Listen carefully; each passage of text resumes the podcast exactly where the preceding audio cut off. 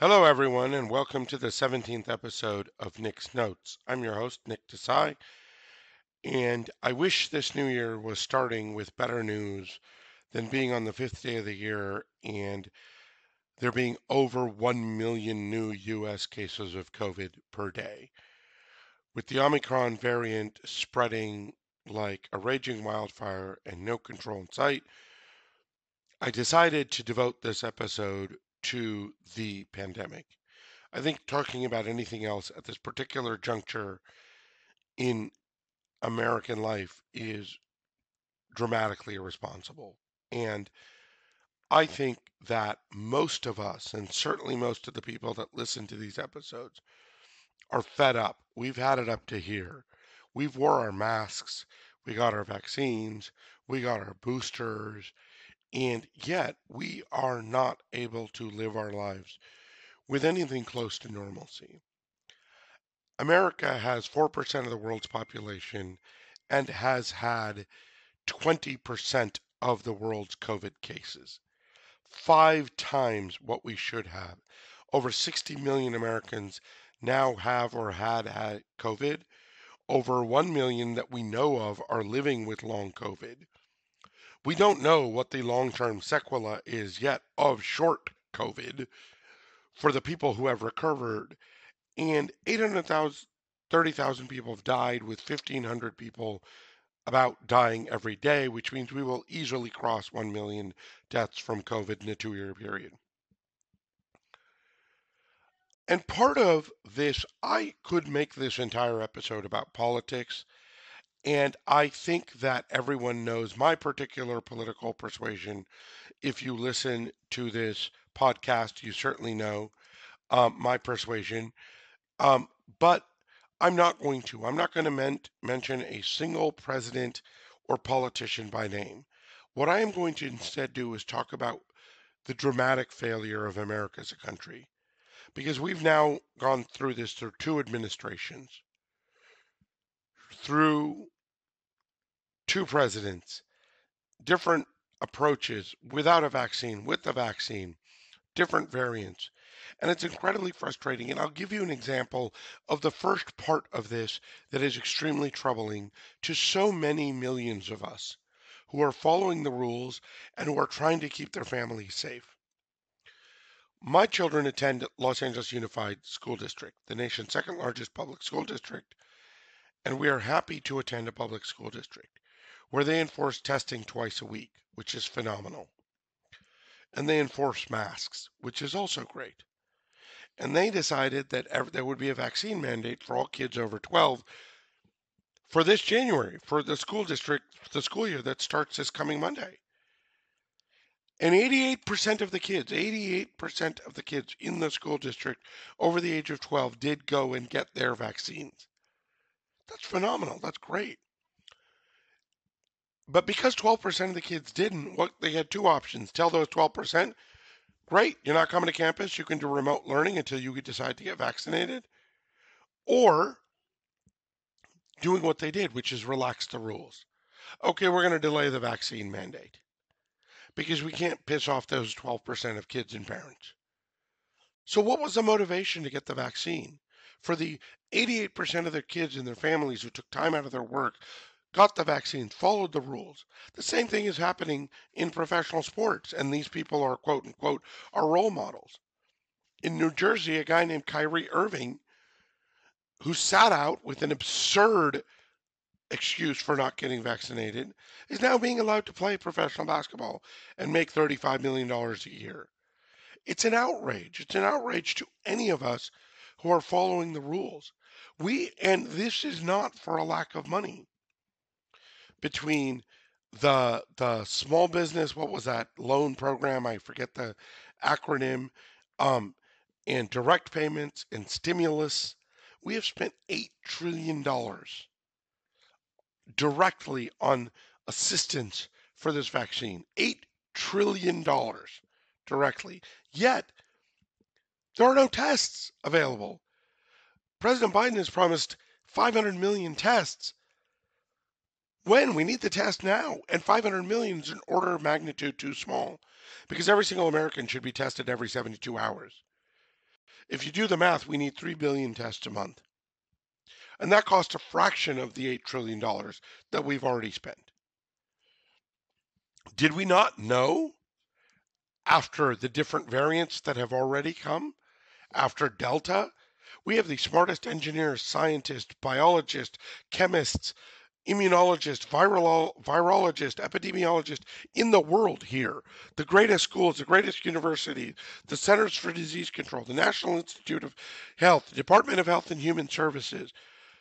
Did we not know that viruses mutate and have variations? Did we not know that? Is Omicron really a surprise to us? Were we not prepared, thinking there might be another variant? Why weren't there tests sitting in the homes of every single American family? And before you tell me, yeah, but Nick, some people just aren't going to follow the rules. Yes, that's true. And that is a tragedy of educate lack of education, ignorance, and troglodytes, and people politi- putting political favor over American lives.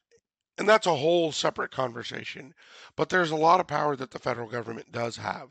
And the federal government is people controlled right now by people who technically do hold that power. Right?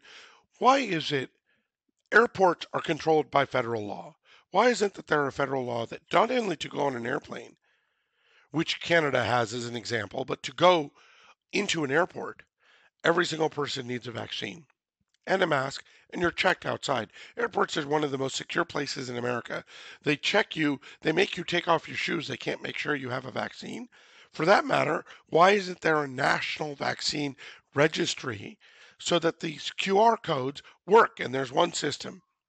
There's tons of billionaires and trillion dollar companies that are in the tech industry who, if asked by the government, I am assured for no money would build a system that would take competent group of coders, probably a week to build, that would create a national QR code.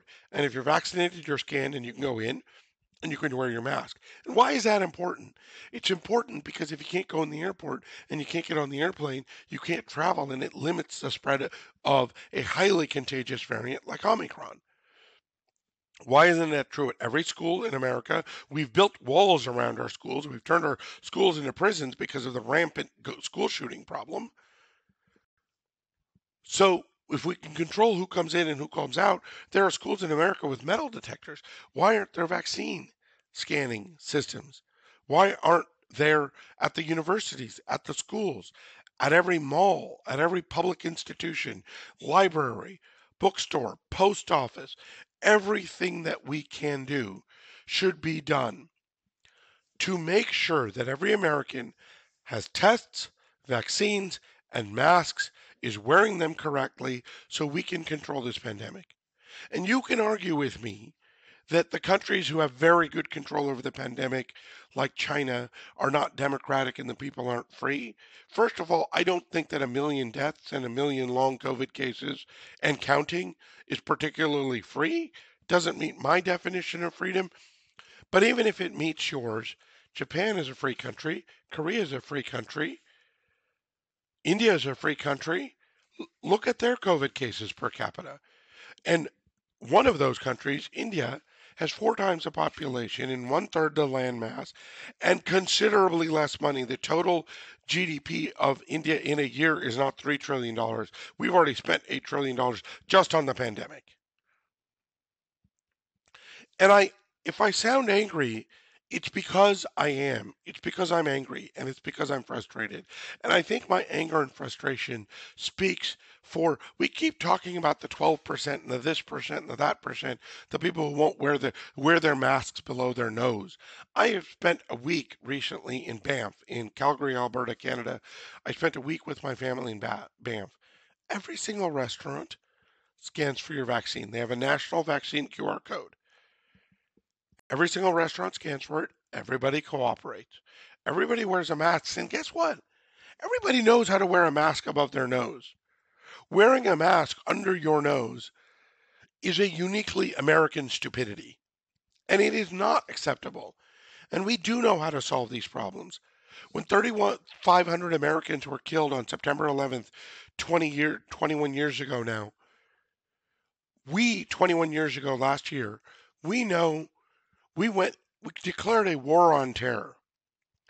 And you can argue with the results and the approach, but when one guy tried to blow up an airplane unsuccessfully with his shoe, every single American who goes through every single airport to get on every single airplane takes off their shoes. We can't make people wear masks correctly. And yes, there are state laws and federal laws, and I understand all this. But most interstate travel, most public universities, most public education systems, all airports, and many national parks, libraries, post offices are controlled by the federal government. And we have the power and the resources to say this far and no further. American, and this is not about control, police state. Please stop that. This is about stopping death, stopping disease. And let's not say Omicron is milder because we don't know the long term sequelae of COVID yet. We don't know the impact on lungs, on nervous systems, on brains.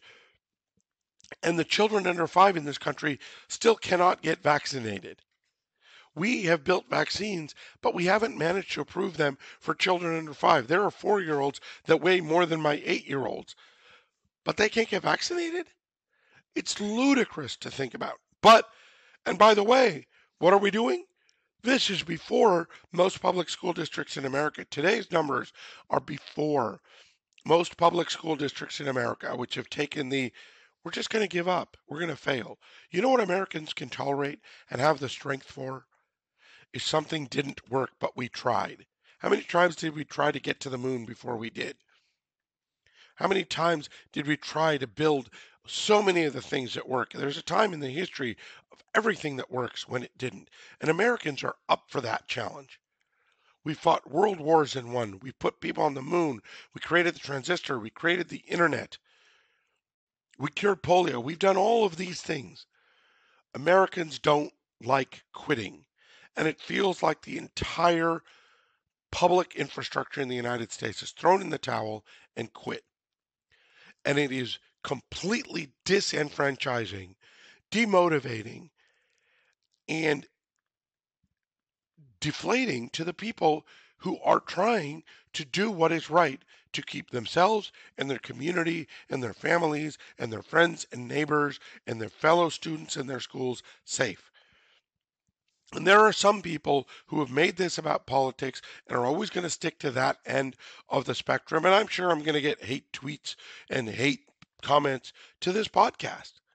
I see it on LinkedIn when I post comments about getting vaccinated. Okay, let's do everything we can, and then we'll talk about that. Have we done everything we can? No. Are we doing what other smart countries are doing? No. Are we enforcing common sense rules that the federal government does have the power to enforce? No.